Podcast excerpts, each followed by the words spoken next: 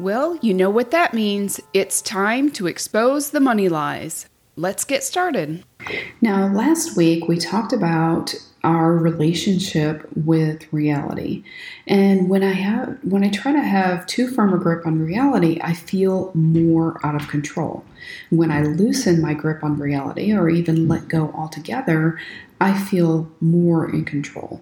And that's counterintuitive, but last week we talked about how when you let go of something that's external reality, then you can create your internal reality. And that's where you really gain control. So, I talked a lot about what that means. And so, if you want all the details, go back and listen to that episode. So, this week we pick up where we left off with that. And so, that's why I wanted to just quickly recap um, what we talked about last week. So, letting go of reality is one of the steps to building a solid foundation that you are in full control of. And those five keys to letting go of reality was based on my belief system and how I created my own reality, which allowed me to let go of an external reality. So, I believe that the only absolute truth is God's Word. And I believe that everything can be questioned. And since nothing is absolutely true, I get to decide what to believe. Now, how I decide what to believe is by deciding what I want and then seeking out the beliefs that get me that. So essentially, I put the result I want in the model and then I work backwards to what I need to believe to get those results. And then I practice believing what I decided to believe. And so that's where we'll pick off up uh, at this week is I want to go back and talk about something that I talked about in the beginning of the last episode, which is arguing with reality. And when we argue with reality, that's what uh, prevents us from loosening that grip on reality or letting go of it altogether so that we can create our own reality. And when we can't let go of the external re- reality, then that makes it that much harder to create our own, which makes us really frustrated. So that's what we'll pick up uh, this week. Byron Katie says when you argue with reality, you lose, but only 100% of the time. I'm Jill Wright. I'm a money mindset coach. I expose the lies women tell themselves about money and help them build a secure relationship with money so they can sign more clients, help more people, and make more money. Now, if arguing with reality isn't a concept you're familiar with, I'm going to take this podcast to explain what it is and why it's important. So, this is how I think about arguing with reality you have a circumstance and it's one you have no control over. There's nothing you can do to change it. And normally, when I see this, it's a circumstance in the past. That's typically when I see people arguing with reality. So, unless you have a time machine, you can't change it because you can't control the past. Now, sometimes it's something that we think shouldn't happen in the world, whether it's past injustice that in hindsight we see was wrong, but at the time wasn't quite as clear, or an injustice that was clear, but it happened anyway. You know, maybe it's a terminal diagnosis of someone we love. Maybe it's just this horrible, horrible tragedy. It could be just about anything. But at the at the end of the day, it's just a reality that you can't change. Now, arguing with reality is basically looks like thinking it should be different, but it's not.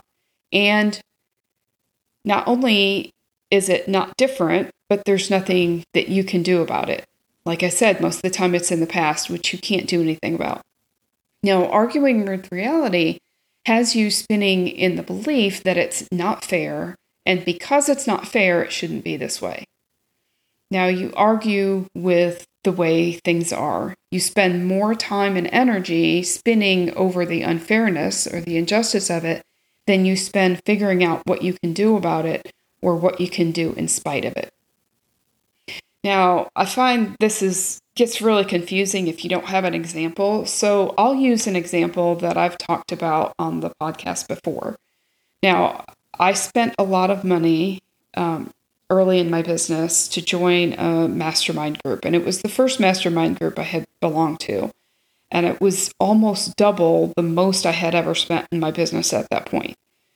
Now, I joined it after a lot of de- deliberation. I felt like it was a good decision. I felt like God was leading me to join the mastermind. But as sometimes happens with divinely inspired pathways, I didn't really know why.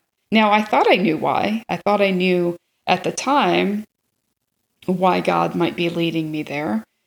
But what I thought was the reason has not yet come to pass. So who knows the real reason? And time may one day reveal the answer to that question, but that really has nothing to do with my story. So I joined the mastermind group and I didn't achieve the goals I thought I was there to achieve. So naturally, you know, my brain thought, oh, you've made a huge mistake. Figures, you always do this, you know, all the judgment, all of that. I thought I had made the wrong decision. Now, at that point, the ma- joining the mastermind group was in the past. I had already spent the money, but and I couldn't do anything about it. Time had already passed. I was already part of the group. There was nothing I could do about having joined. I couldn't erase that past. So, nonetheless, I spent lots of time spinning in that so called mistake. Now, I bet you can think of an example in your life where you spent a lot of time spinning and a lot of energy diverted from your mission while you were off over somewhere arguing with reality. So, as I described my example, you can be thinking about the situation that serves as this similar example for you and think how that impacted your life and your business. Now, you spend so much time and energy spinning in what you can't do or what you've lost or what shouldn't have happened that you you know on what you don't have that you spend zero time using what you do have or doing what you can do. Now in my example, I spent too much time spinning about what I did, how much money I spent, how much time I wasted, what I didn't accomplish, that I had nothing left to put into my business. You know, I didn't have any brain space or energy to create what I should have been creating at that point in my business. I spent so much time arguing with reality, focused on the past, that I wasn't present in my business at at that point. I couldn't see how much I had gained. I couldn't see how much I still had. I couldn't see what I could still do. So I was wasting what I had in the present, which is something I could have done something about if I hadn't been so busy worrying about the injustice of the past that I could do absolutely nothing about.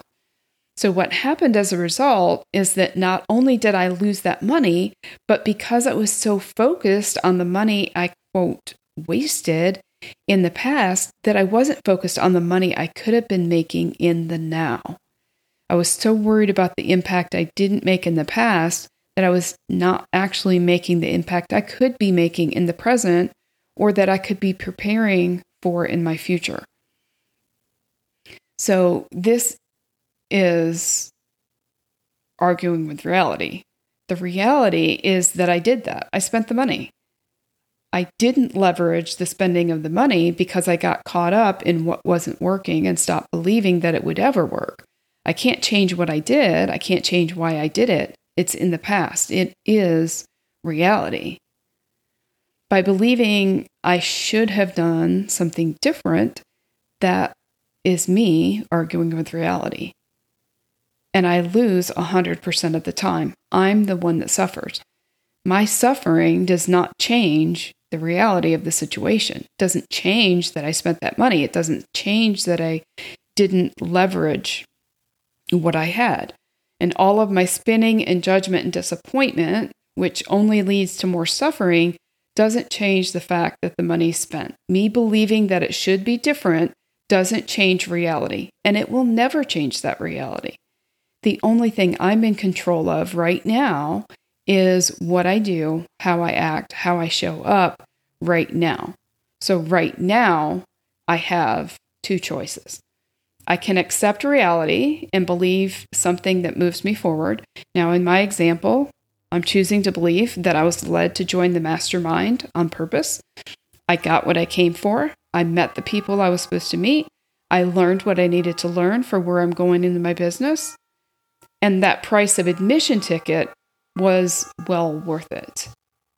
I can refuse to accept reality and instead continue to argue with reality. Now, that probably means I'll waste what I have right now, and I still won't have changed reality.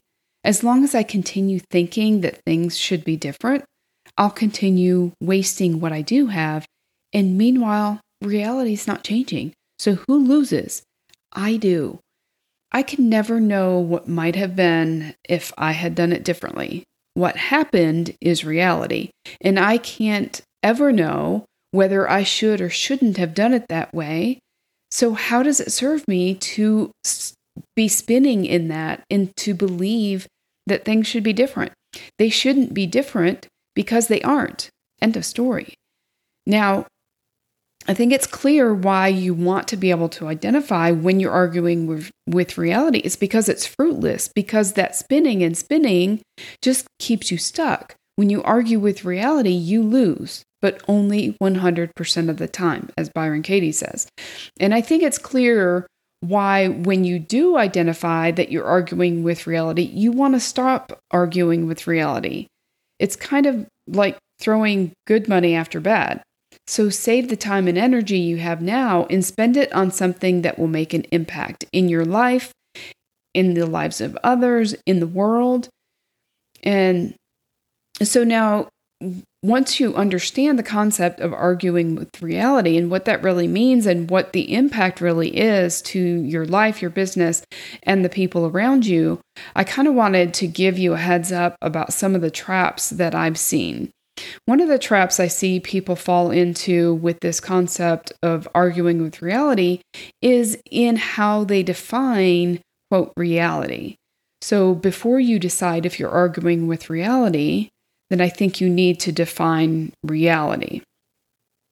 Now, one workaround to this is just to question your thoughts and do what gets you the best result. But if you get stuck there, this is a good place to kind of look further and to kind of explore um, what you're thinking, why you're thinking that. But before you decide if you're arguing with reality, you need to define reality. So, the trap that you can fall into is when what you're calling reality is not reality, as I've described it here. Um, how I've described it here is really something out of your control. You can't change it. I mean, if it's in your control, then you're free to argue with it because you can change it, right? That's part of questioning your thinking and seeing what result it gets you.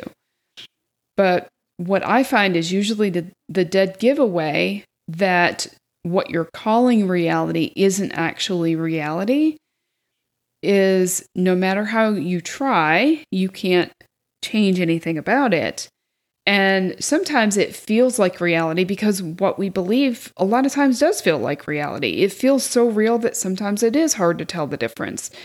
But it's your thoughts, and you can change your thoughts, and you can't necessarily change reality if you're arguing with it. Because if you could change it, well, you would have already changed it and you wouldn't still be frustrated by it. You wouldn't still be saying it should be different. You would change it to be different. So, first decide if it's a thought or a fact, if it's reality or if it's what you think about reality. And so, usually, if you catch yourself saying something like, well, the fact is, or that's just the way it is, or the fact of the matter, or the reality of the situation, I find those are usually pretty good indicators that what you're dealing with is not um, actual reality, but what you're thinking about reality. And so here's another example that I'm probably going to get in trouble for because, you know, it, it's it's a tough one, but I think it might make it a little bit easier to see. Now, if I say my friend is dying of cancer, that's terrible, right? I, I will probably feel terrible about that. And I say, well, that's just the fact of the matter. Well, I would argue that that may not be the fact of the matter at this particular moment, right? We probably can't prove that she's dying at this very moment. I know it sounds kind of morbid, but stay with me. Now, what we might be able to say is that she was diagnosed with cancer, and we might be able to point to all the details surrounding that. The doctor said, quote unquote, you know, all of those we could state as facts. But what's not a fact is that she shouldn't have been diagnosed with cancer. And so, if we're arguing with reality, then a lot of times we'll say, well, that shouldn't have happened. But that's not for us to decide. What is for us to decide is what we think about it. When we think that she shouldn't be dying, how does that make us feel? How does that actually serve us when we can't do anything about the reality?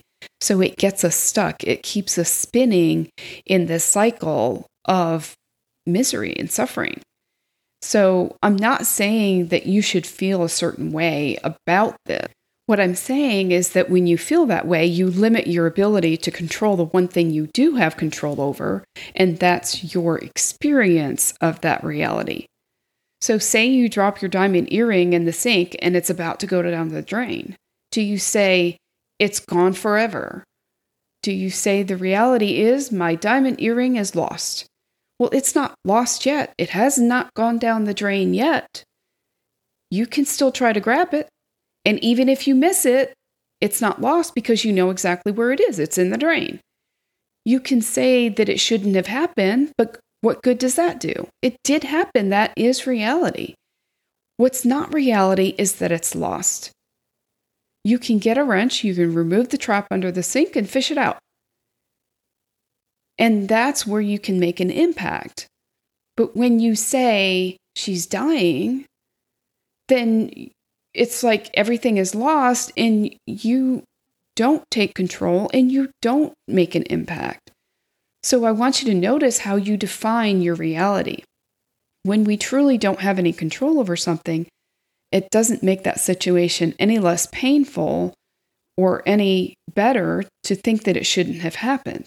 Now, I would argue that it actually makes it more painful. It actually makes it worse because, on top of the pain or on top of any negative emotion, what you're doing is adding judgment, which also doesn't feel good, which also doesn't make reality and change. It doesn't make any different, doesn't make it any better. And you're adding resistance. But when you accept something you can't control as reality, you can then move through it and process the pain or the, the negative emotion. And when you do have control over something, then go ahead and leverage and be grateful for what you do have. So I can take control of my thinking. And when I take control of my thinking, I take control of my feelings, my actions, and my results. When I manage my brain, I still have my friend right now in this moment, and I can still make an impact while she's here. And if I'm more focused on what I still have, I don't unconsciously throw it away while I'm deep in worry that I'm going to lose it. So, the other place I see people get stuck is in a tug of war trying to prove something right or wrong. They're trying to decide if it's true or if it's false. Is it a fact or is it a thought? Well, I've found lots of times where that doesn't even matter. When we see something as a limitation, we don't even ask if it matters if it's a limitation. What we do instead is we say, oh, it's a limitation. We need to prove if that's a thought or a fact, or we need to see if it's really a limitation. We spend hours trying to prove that it's a limitation, right? Because we find evidence of what we believe.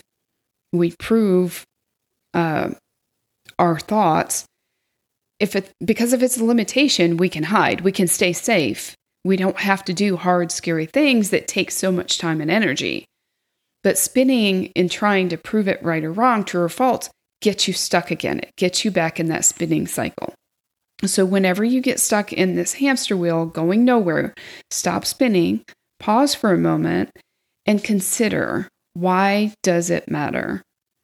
A lot of times for me, just asking this one question will stop the spinning and let me move forward. Now, arguing with reality, arguing over what's true and what not, what's not true, that all comes from a scarcity mindset because you're more focused on what you don't have or what you'll lose than you are on what you have and what you can get, right? And the irony is that that mindset, arguing with reality, uh, only leads to more scarcity. Because while you're agonizing over what you shouldn't have lost, you're losing what you have now in the present moment. So, if you want to stop living in scarcity and start living in abundance, if you want to make the most of what you have to use your business to impact the lives of your ideal clients, I know how to do that because I've gone through this work myself.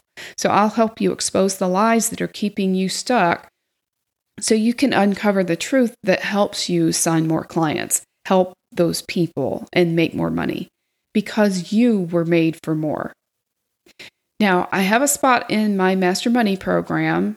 So I want you, if you're interested in doing what I described, exposing the lies and stop living in scarcity in your business, in your life, just apply. And when you go to my website and apply, that will send you to schedule a call with me.